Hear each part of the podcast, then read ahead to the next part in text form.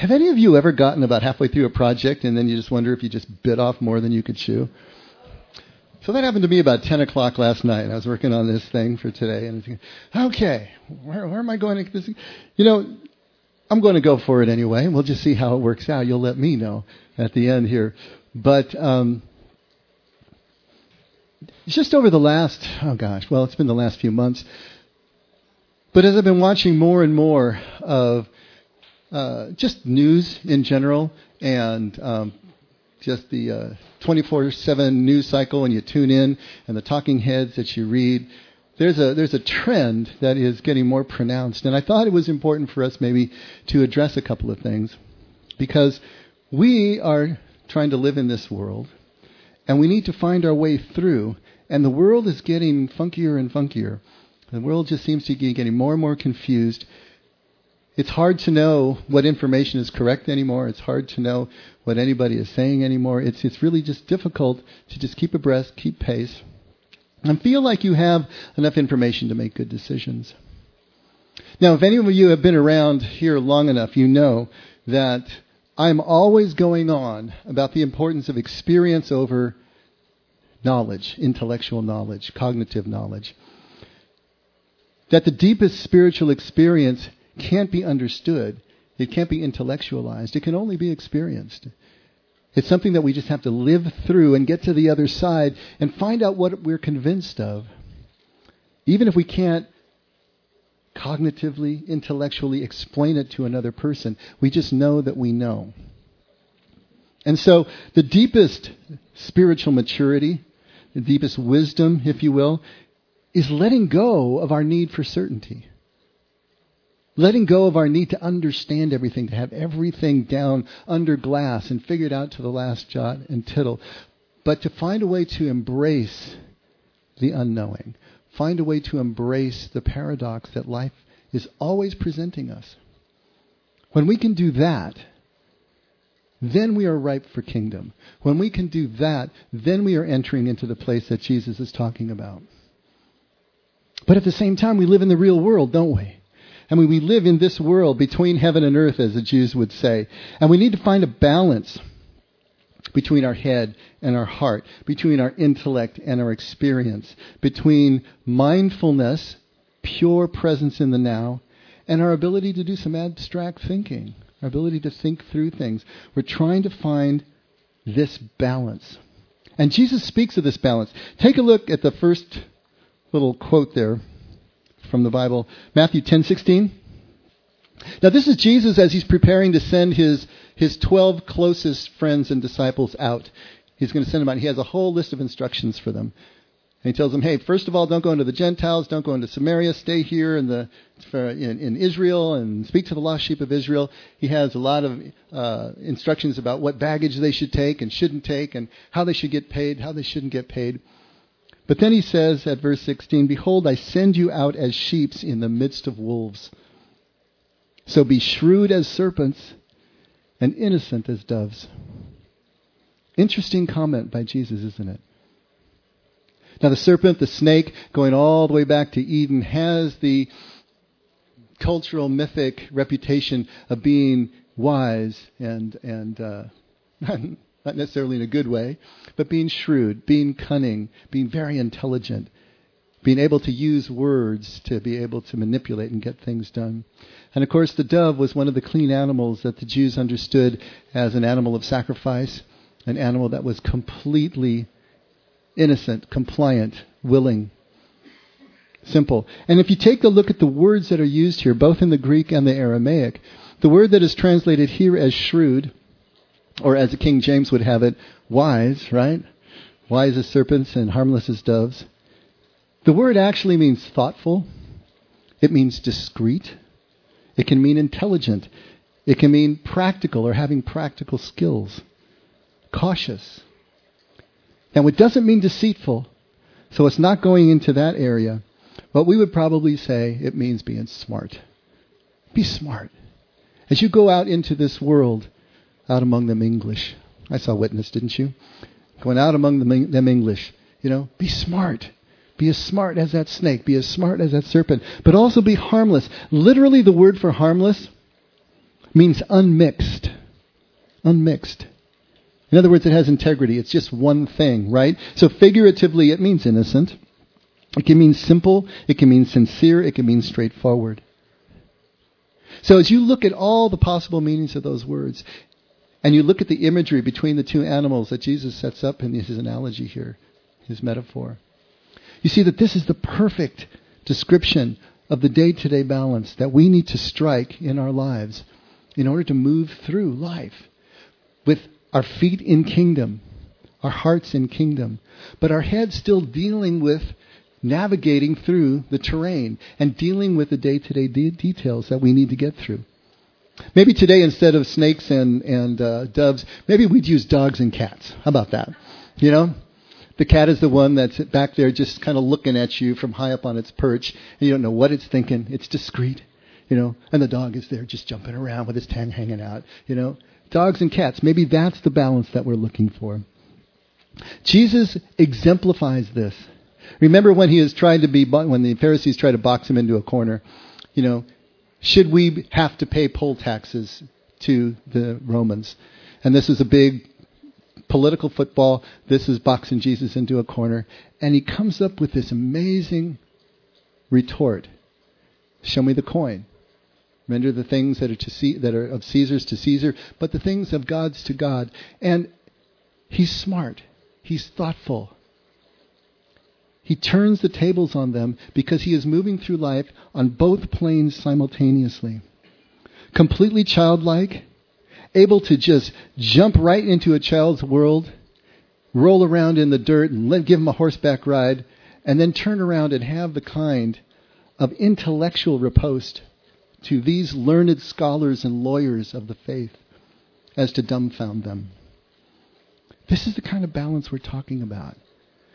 Now, maybe we won't go to the extreme poles that Jesus does in our lives, but we need to exemplify the same thing. Jesus is saying that this balance that we have, that he has, that he's showing us, that he's talking to us about as he sends his disciples out, is something that we can do as well.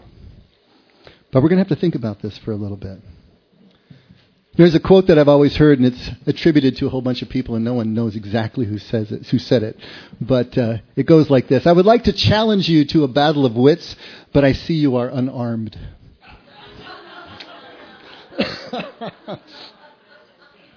we don't know who said it, but it's pretty good, wouldn't you say? You know, I see your. You know what? This is the probably illustrates the problem perfectly. Who today is teaching critical thinking anymore? Who today is teaching logic? Who's teaching any kind of reasoning skills? The schools aren't doing it. My gosh, it's just amazing how kids are getting out of college without basic, you know, not only logic and reasoning skills, but writing skills, the ability to do basic math. Our, our, our, our foundation, our principles are getting lost here. So it's lost in the schools. I watch some of these these uh, news programs, news quote unquote, and I'm watching the people that are getting paid to talk nationally, worldwide, and they don't seem to have any more reasoning or logic skills than anybody else. It is amazing the the complete vacuousness of the arguments that I hear. And when they're challenged, if there is anybody on the interviewer side who has a, has a you know any kind of skills, and they're challenged, they just keep saying the same thing over and over again, or they completely dodge, or they come up with some other thing. There is no line of thought. There is no rationale. There is no ability to reason.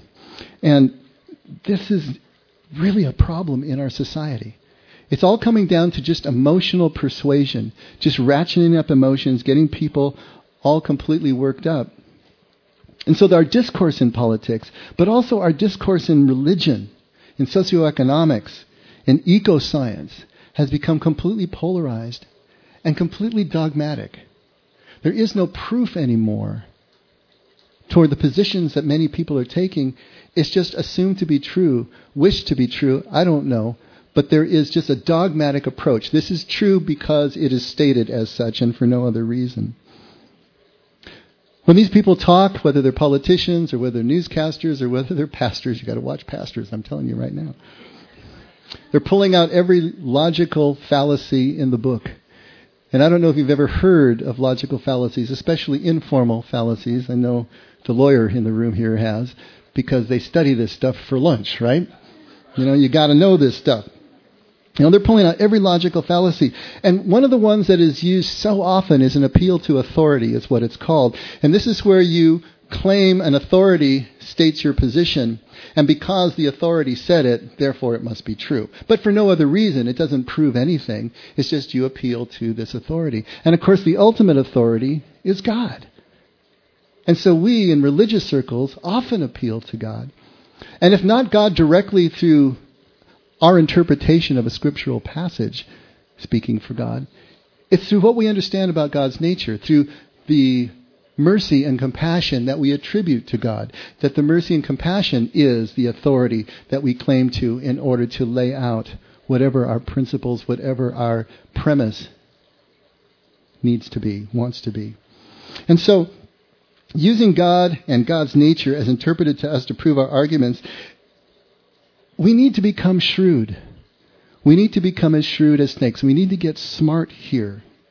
Because society is coarsening, society is getting worse. The level of discourse is dropping all the time. And we need to be able to, at the same time, move through and make good decisions. It is so easy to get swayed if we don't have principles in place. If we don't have some kind of logical reasoning in place, so that when we hear these arguments, we know that there's something wrong. We know that there's a fallacy there. And we can come back to what is really true. But people are getting swayed all over the place. And this is what I wanted to talk about this morning. How can we do exactly what Jesus said, to become as shrewd as snakes, while we're balancing our innocence and our straightforwardness and our guilelessness? How can we do this? I wanted to read a passage from a, a writer that I normally agree with. And uh, in this case, I don't. But I wanted to, to read through this so that we can kind of see what he's doing and, and see how this kind of, this way of approaching arguments, this way of approaching articles can help us to be able to stay on the beam that I think Jesus is trying to keep us on. Um, this writer writes, that Paul, Paul of Tarsus, Paul who wrote the epistles, had a concrete missionary strategy of building living communities able to produce a visible and believable message. Yet for centuries we've interpreted his message as if he is speaking about individuals being privately saved. This has made Paul seem more like a mere moralist than the mystic that he is. Mystics tend to see things in wholes rather than getting preoccupied with the parts. Okay, so far so good. You know, obviously, this is taking a very different look at Paul than many of us had, but he is looking at him from a mystical point of view. Taking that as an intro, he now comes to his conclusion. Paul believes that corporate evil can only become or be confronted with corporate good. All right? That's his main premise in this article. Corporate evil, evil on a macro scale, evil that's institutionalized can only be overcome or confronted by good that is macro, good that is institutionalized. For Paul, community is the living organism that communicates the gospel message. Paul, like Jesus, wants to change culture here, not just send people away to a far off heaven. Okay, so that's his main point. I don't know if it really makes a lot of sense to you or impacts you the way it's impacting me. But I don't believe that's what Jesus is doing at all. Now, he's using an appeal to Paul. He's using his interpretation of Paul's letters. He's using his interpretation of Jesus' message to come to these conclusions. But if Jesus and Paul both want to change the culture, if they want to confront corporate evil with corporate good in a top down sort of way, so that we need to institutionalize all this, we need to really grow this thing, then why in the world did Paul tell slaves to just remain slaves? Just be good slaves, he told them. Why did Paul tell women who were marginalized in the first century society in the Eastern Mediterranean? Why did he tell them to stay marginalized? Don't speak unless you're spoken to, and keep your head covered, and don't ever teach a man. All these things that are just rankling women today about Paul's letters. Why did he tell women to stay marginalized? Why did he tell married people that if you're married to an unbeliever and the unbeliever wants to leave, doesn't want to leave, just keep the unbeliever in your house? Even though you believe this, just keep the status quo. And if you're not married, keep the status quo. I mean, that seems to be Paul's message throughout so much. Keep the status quo. Don't change anything. Well, if he wants to change the culture, wouldn't he be banging up against all of these practices? Paul just says, keep the status quo. These things in the macro, these things in the institutional area, hang on. Just hang on. Because something's happening interiorly, really, is the thrust of the message. And if Jesus wants to change culture here, then why does he advocate maintaining respect for both Roman and Jewish law? Like I just said, when he was asked, should we have to pay poll taxes to these Roman occupiers, these cruel usurpers of our national sovereignty? And he says, yeah, in essence. Whose likeness is this? Then render to Caesar the things that are Caesar's. We see him doing the same thing when it comes to Jewish law. Oh, going back to Roman law, the Romans had the ability to commandeer your vehicle, commandeer you, and make you go a certain distance along any road. And Jesus says, hey, if you get commandeered, don't just go one mile, go the second mile as well. He's upping the ante of continuing to have his people work with the Roman oppressors. Jesus himself kept all of the ritual purity codes and all of the other rituals of the Jewish faith. He never bucked those. When he's being betrayed in the Garden of Gethsemane before he goes to the, to the cross, Peter pulls out a sword and cuts the ear off one of the servants of the high priest. And Jesus says, Put away your sword, Peter. If you live by the sword, you're going to die by the sword. And he heals the ear. Every opportunity that Jesus had to go big time, to go macro, to go top to bottom, he pushes it away. Every time he is asked to weigh in on a way of starting to destabilize Roman power in the region, he backs away. Does this sound like someone who wants to change the culture here? See, I don't think Jesus was ever taking a top down corporate approach to his ministry and to his teaching. Changing culture wasn't his direct objective. I'm sure it was a secondary objective.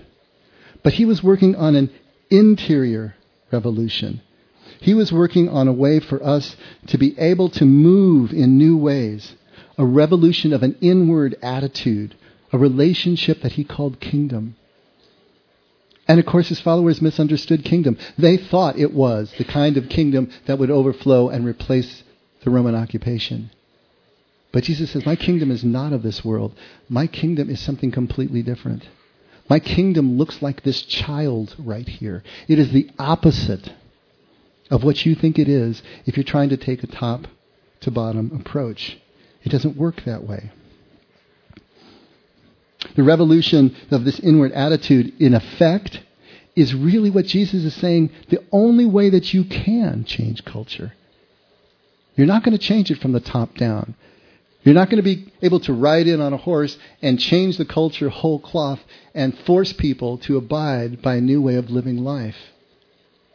But what you can do is turn enough individual heart lights on. Change them from the inside out so that they become the leaven, which is the, the, the image that Jesus and Paul both use, the leaven that then infects the whole loaf. It works from the bottom up. It works from the inside out. It works from the back to the front. It's a completely different way of revolutionizing the way that we work. But Jesus worked in the micro. He worked with individuals. He was trying to turn those heart lights on. Change individual attitudes that eventually could change the culture in which they lived. Now, this writer has definite political and social views. Just ask him and he sees Scripture, he sees Jesus, he sees Paul as affirming those political views. Now, for us, being shrewd means that we have to be able to see past whatever axes we may have grinding, someone else's, uh, someone that we respect, someone that we, we listen to, but to look and see are they pulling us off in another direction that's going to take us further and further from kingdom? We need to know that if we want to stay on the beam here. Being shrewd means saying past what we want to be true, what another person wants to be true, and seeing all the way to what really is true. What is really consistent with what Jesus said, with what he taught, with what he lived. And this is really hard when it's our own views that we need to deal with. We need to be shrewd enough to see this within ourselves our own views. I confess to you, I might be doing the same thing now, and you've got to be shrewd enough to see through me. You know? Is this something I want to be true, or is this something that Jesus is really putting out there? And I hope that one thing that you always get here at the effect is enough information, enough of a there there to be able to go back and do your own study. Take a look. Find out what you're convinced of. I can only tell you what I'm convinced of which is what I'm doing right now. And I am absolutely convinced that Jesus is always working from the inside out and the bottom up. That he was not a social revolutionary trying to change culture on the institutional level, but trying to change hearts on the individual level. Now, in my defense, I don't really have a political axe to grind here. I have my own views, but I don't care to push them on you. And if we're really going to find something that is absolutely true that Jesus said, then it's going to be true for everyone. No matter where you are on the political spectrum, no matter where you are on the religious spectrum, no matter what you believe about global warming, it won't matter. Because Jesus' message will always be true. It will always guide us in the direction that he's trying to get us to go.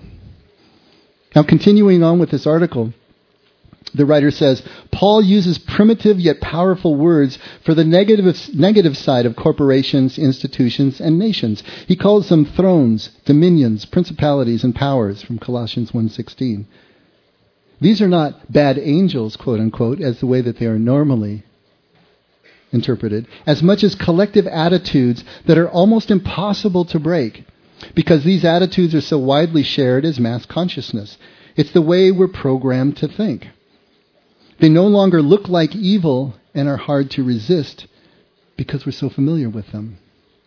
Now he's doing a little midrash here. Remember we talked about midrash going into the metaphorical and taking something from the surface level meaning that everyone has always understood that thrones and powers and principalities were angels that we're fighting against in the spiritual realm. And he says, no, metaphorically, they are the bad side of these institutions in our life. Now here's the conclusion he's going to draw from this interpretation. He says, Murder is bad, but war is good. Greedy people are bad, but capitalism is going to save the world. Ambition and pride are supposedly major sins, but not the good old USA. Do you see the problem? Well, yeah, I do see the problem, but not in the same way he sees the problem. He says that these memes, if you will, these, these corporate mass attitudes, are sending us down this path where murder is understood as bad, but war is understood as good. Now just take that one there. Murder is bad, war is good. First of all, who among us would say that war is good? This is another informal fallacy. It's called a straw man argument. I don't know if you've ever heard that one before. This is where you purport, you, you put up a, you know, the, the images, you put up a straw man that's really easy to knock back down again. So you build up this, this, uh, this line and then you dismantle it. But what you're putting in the words of your opponent's mouth is not what they ever said. Murder is bad, war is good, but we never said war is good. We don't understand that war is good. We know that war is bad. However, is war always the greatest evil? This is a question that we have to ask ourselves. Is there ever a time to fight?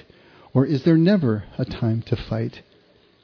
And is what the soldier does on the battlefield the same as murder, which is understood as killing with malice and forethought. It's interesting that the Ten Commandments don't say, Thou shalt not kill. It says, Thou shalt not murder. There's a differentiation made between the two verbs. Now, this isn't something that we're going to solve here today, but I hope you'll start to think about it. It is so easy, so facile just to say, you know, war is always bad. Make love, not war. But what is the right thing to do when there is true oppression? What was the right thing to do when Hitler was ravaging Western Europe? Was it the right thing to fight, or should there have been? I suppose war is always the last option. But is it a valid option? Is war always evil, or is it just, I guess, put it this way. This brings us into the kind of space where there's always a clear choice between good and evil. But there isn't in real life just a clear choice between good and bad, is there? Most often the choices present as between better and worse, don't they? We're choosing lesser of evils. We're choosing things that we believe are going to um, ultimately create the greatest good. That's what we're trying to do. And so an argument set up this way is really difficult. It's setting up a false equivalence between murder and war. Is war the same as murder? Well, you, if you answer yes, well, then this makes sense to you. If the answer is something more complicated, then maybe it doesn't. But you see where I'm going with this? Our morality, our system of ethics, the way that we live and choose and move through life, we say comes from Jesus. Jesus is our Savior, our Master, and our guide. But what is Jesus really saying? This writer says Jesus is saying this, but is that what Jesus is saying? I have a quote here from William Penn. You know William Penn, the founder of Pennsylvania? He was a, an English real estate entrepreneur, is the way that he is, uh, is put. But he was given a huge grant of land from King Charles II and comprised most of Pennsylvania and most of Delaware. and so he came and he had converted to Quaker, the Quaker faith. And so he was he also established the Quaker faith in this country as well. and if you know anything about the Quakers, you know that they are very literal readers of the scripture. They were pacifists because Jesus said, turn the other cheek. If someone strikes you, don't strike back, turn the other cheek. Jesus also said, don't ever swear an oath. And so they wouldn't swear an oath, which means they could never serve on a jury. They couldn't serve in a court because they wouldn't swear an oath. They couldn't serve in the military because they couldn't, wouldn't swear the oath. Plus, they wouldn't fight. And so this type of thinking leads to a quote, a good end cannot purify evil means, nor must we ever do evil so that good may come of it. But once again, that's assuming that the choices are clearly between good and evil. And this second quote that comes from one of my favorite movies, The Kingdom of Heaven There will be a day when you will wish you had done a little evil to do a greater good. Each of us has to decide which of these acts absolutely makes sense. I mean, you've heard me say in here probably a million times that the means we use must match the ends that we seek, right? So that seems to go with the first quote more. But what if the little evil that we are choosing is not evil in the sense that it's anything but the only path that we can see to the greater good? What do we do then? How do we go about this? Over and over again, we've asked the rhetorical question in here Is lying always wrong? Well, it's always unlawful, but is it always wrong? And the answer is no. It's not always wrong because the situation determines whether the lie or the truth serves the greater good, protects and preserves life, protects and preserves relationship. Right? The classic if you're in 1940s Germany and you got Jews in the attic and the Gestapo's at your door, what's the right answer? It's clear to us in a situation like that. Honey, does this dress make me look fat? What's the right answer?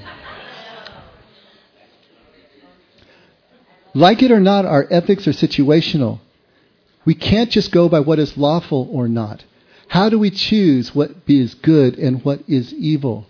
Do we choose it just based on whether it's lawful or not? That's going to lead us into all sorts of absurdities. Do we choose it on the basis of what is going to create the greatest good? Yeah, that's a difficult one too.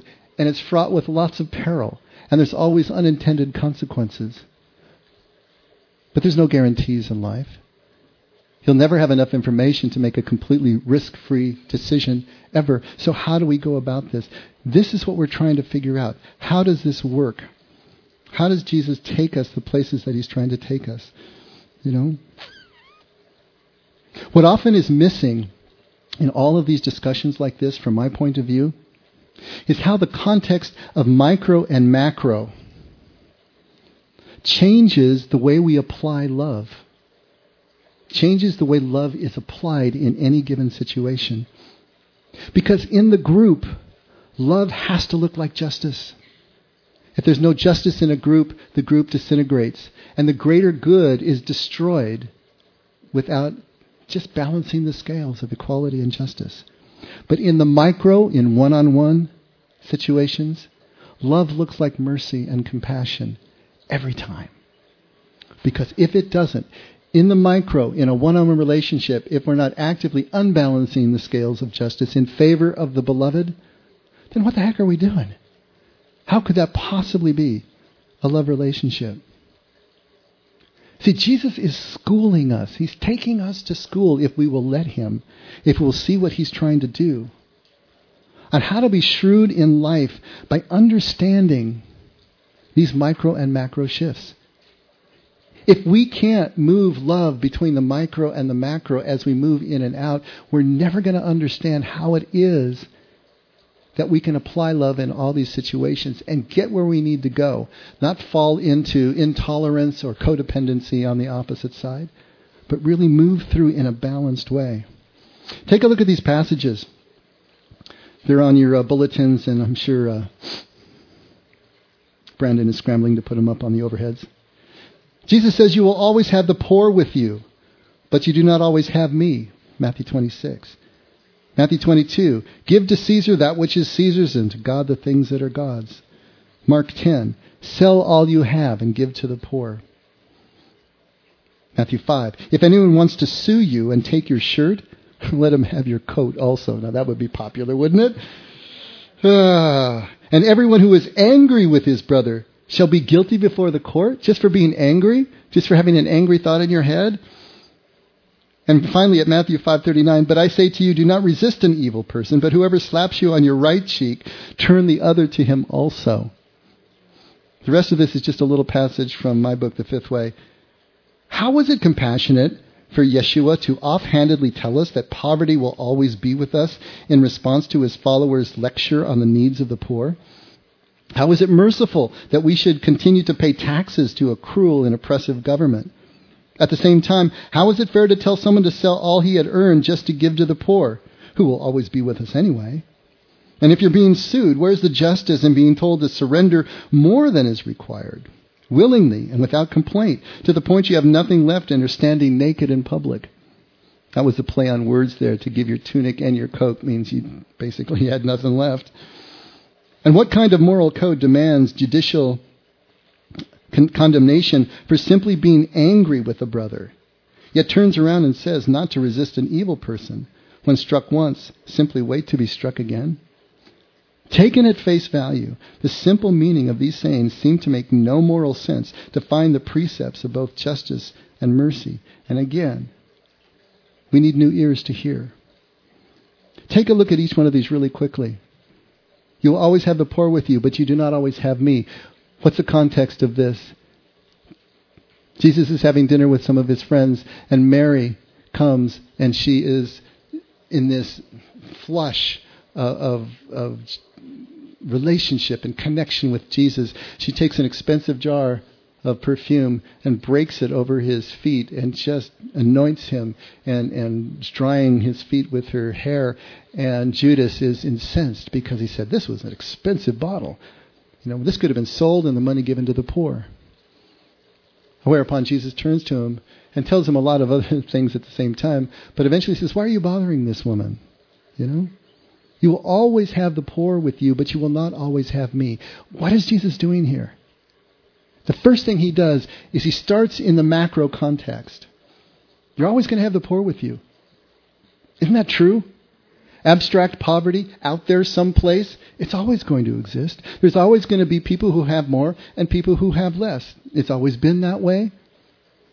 As far as anyone can tell, it's always going to be that way. But what do we do when we fixate on the abstract? Like Mother Teresa said, it's a lot easier to feed someone half a world away than it is to just be present to the person in your own house. We use those abstract causes, we use those macro issues as an excuse not to dig in right where we are, right now, with the face that's right in front of us. And Jesus says, You don't use these abstract issues as an excuse not to do what is compassionate right here and right now. He takes the macro and immediately moves it into the micro. You're always going to have the poor with you, but you're not always going to have me. I'm not always going to be here. And so he's trying to get them to see that connection. And even more than that, I think he's what he's saying to them is that macro poverty, this abstract issue, is never going to be overcome in the macro. It's going to be overcome when enough individuals take care of the person in need right in front of them. If every hand was holding a hand, who would be handholdless, right? If we did that, again, it's from the bottom up, it's not from the top down. These top down issues, they're, they're tilting at windmills. We're not going to change them, but we can change this. What do we really have control over? Poverty? Or our ability to choose the compassionate thing for the poor person right in front of us right now, which Jesus says, at this moment, it's me. I'm the one who needs ministering to. And thank God Mary was there, willing to spend the perfume for my sake. Give to Caesar that which is Caesar's, and to God the things that are God. God's. Jesus is being boxed into a corner here, asked in public whether Jews had to pay the poll tax to the hated Romans. You know, they're saying either way he answers, he's going to be in big trouble. He's going to be in trouble with the people, or he's going to be in trouble with the Roman authorities. But Jesus is too smart. And what does he do at the same time? He starts with the macro and he immediately shifts it to the micro. Whose likeness is on this coin? Give me the coin for the poll tax. Whose likeness? Ah, Caesar's? Okay. Then render, therefore, to Caesar the things that are Caesar's. Macro. Keep playing the game. Keep answering to that tune. But render to God the things that are God's. Because inside is perfect freedom. No matter how oppressed we are in the macro, our interior life can be completely free if we are tending to those details. That's what Jesus is trying to get uh, uh, across to us. That the only thing over which we really have control is our own reflection of the things of God, the things that are God's, which is unity, connection, this sense of, of meaning and purpose that comes from unity and connection. And the only way that the, the powers du jour, the evil, cruel emperors, are going to be brought low anyway, It's from the bottom up. When enough people find their interior freedom, that they find ways to follow that interior voice, starting with the macro, moving immediately to the micro. If anyone wants to sue you and take your shirt, let him have your coat also. Uh, oh, I missed one. Sell all you have and give to the poor. This is already an intensely micro statement. If we try to macroize this statement, if we try to generalize it, if we're saying in essence that there's something wrong with material wealth, with physical riches, then we're missing the whole point of what Jesus is saying. This is intensely personal. He is talking to an individual rich young man who is clinging on, who is identified by his wealth and cannot move any further in the kingdom and knows it. He knows something is wrong. He comes to Jesus and asks him. And Jesus saying, when you can let go of that, when you can stop clinging, he really doesn't even have to divest himself of all his wealth. He just has to interiorly let go of the identification and the reliance on those things. And so we can't take a statement that is intensely micro and change it into macro. We're going to do violence to what Jesus is trying to tell us. If anyone wants to sue you and take your coat, your shirt, let him have your coat also. you know, in the macro, everyone was trying to just put that legal fig leaf on trying to just make sure that they had everything good enough so that they follow the purity codes and they were able to do what they needed to do. But once again, Jesus is taking a macro legal argument and saying in the micro, it's all about relationship. Anybody who goes to court already loses. Wouldn't you say so? Ah, maybe not. the counselor says maybe not. On the individual relationship level, as soon as you go to court, you've already lost. Whether you win or lose the injunction, whether you win or lose the suit, you've lost the relationship. Jesus is saying, can you settle out of court? Can you settle in a way that the relationship is preserved? You know? This is the same thing as saying that when you have just an angry thought, you're already guilty because the relationship is already gone. The relationship is compromised.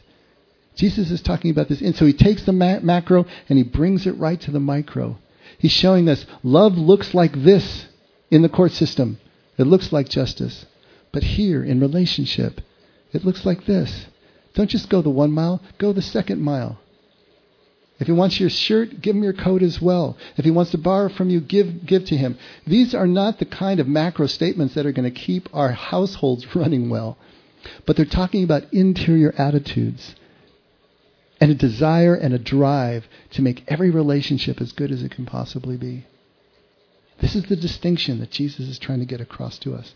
And finally, but I say to you, do not resist an evil person, but whoever slaps you on your right cheek, turn the other to him also. This is not a call to pacifism. What Jesus is talking about here in the Psalms, you see them talking about heaping burning coals on the heads of your enemies. This is a, a, Jewish idiom that literally means to kill them with kindness, to destroy your enemies by turning them into friends. That's what Jesus is talking about. He doesn't say you sit there and take abuse. He's not saying that anyone's suffering from domestic violence that you have to keep taking. Absolutely not. Don't return evil for evil. Don't return tit for tat. Don't let small injustices and insults and, and that come to you to escalate to the point that relationship is lost. Jesus is schooling us how to be shrewd as snakes, how to be able to make choices as we move through life that is so confusing sometimes and so fraught with all these arguments when Jesus is talking in Matthew 5, you've heard it of old said, and he gives the macro old tradition or the Torah law. But he says, even there, you have to see through it to see how that plays out, how that works in what I'm calling kingdom. How that works out if you're really going to live in complete freedom, if you're really going to live with a quality of life that is fully present, fully part of each other in God's presence. This is what Jesus is trying to get across to us. It's all about this balance. Living in the macro and the micro simultaneously between heaven and earth. That's what our lives are like. We have to be able to shift back and forth. We have to be able to be present to both. But at the same time, we realize that even as we are part of the macro, how do we really experience it? Isn't it one face at a time? Isn't it one conversation at a time? Even when we're part of the macro, we still experience it day to day on the micro. That's why Jesus is saying, seek first the kingdom, seek first God's righteousness. In other words, seek first to connect in the micro with what love looks like in the micro. And then all else will be added to you. We really don't have to deal with the macro as an abstract issue. All we have to do is show up to the face that's right in front of us and deal with them as love demands in the micro with mercy and compassion. And we will look simultaneously like law to the macro. This is what Jesus is trying to tell us. Everything in the macro will change only if and unless and until enough people are living kingdom in the micro in that community. They are the leaven. They are the tipping point that will take us into a changed society, a changed culture. But that's almost a byproduct, I think, is what Jesus is saying. Not directly after that. Focus on the macro first. I'm sorry, focus on the micro first. Because what happens when we focus on the macro? We start sounding like the talking heads on television, don't we? The macro always divides us.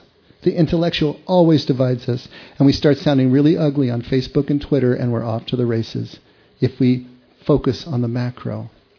But to come back to the micro changes everything. because we already and always have known how to live in the micro, how to choose in the micro. And the question then becomes can that be enough for us? One final passage from the fifth way. Yeshua's genius and revolution was to begin the process of balancing spiritual relationship between macro and micro, to know God as both macro king and micro Abba, daddy, into whose lap we can crawl. To begin to live our daily lives shifting seamlessly between these two great contexts in order to bring maximum shalom, peace, health, wellness, security to all our relationships the great social issues of our time or any time always straddle the micro and the macro. It's not dualistic either or choices, but a unified both and lying at the heart of a desire for the highest good. Justice and mercy must remain on their respective thrones as long as we live between heaven and earth. And kingdom demands that we see as much. What Yeshua is trying to show us is that micro and macro are intertwined in such a way that they can both successfully be ne- negotiated as a unified whole. He's trying to show us that the apparent conflict between mercy and justice and the harsh ways that individuals in groups must sometimes be treated in order to maintain the greatest shalom for all exist only in the absence of kingdom. Once kingdom is entered, micro and macro, mercy and justice become one just as God is one. In the balanced view of Yeshua, which was not new, but a fulfillment of the original intent of the ancient law, the good of the individual and the good of the group are not in conflict. Seeking first the kingdom by living out mercy and compassion in the micro simultaneously fulfills the intent of the macro law. When viewed from the inside out, downside up, and backside front, how each individual treats every other individual in the micro has everything to do with the quality of life in the macro. And when we graduate from macro to micro, we are awarded the freedom to act without fear, to fearlessly live out our compassion and love for our neighbors without the need for a law to obey. We are also awarded the first breath of a chance to bring shalom to our personal relationships which may then bring the next breath of hope that our shalom will break forth into our communities at large in the macro. The hope and promise that the kingdom within will become the kingdom among and in the midst lay hiding in plain sight. In the space between the micro and macro, between heaven and earth. Let's pray.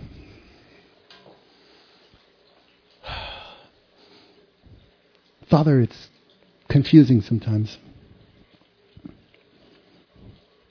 Everyone is yammering at us from all directions, all with something to sell, all with something to convince us of, persuade us, brainwash us.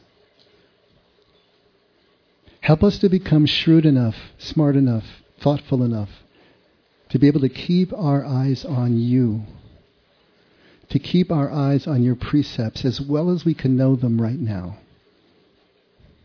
And hope that we'll know them better tomorrow so that we can keep moving in your direction toward kingdom so we can make the choices that we need to make, the heart wrenching ones, the difficult ones, as well as the simple ones.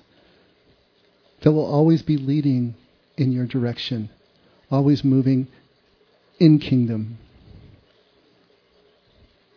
Help us to bring a sense of, I guess, holy rationale to our relationships and to the communities in which we live.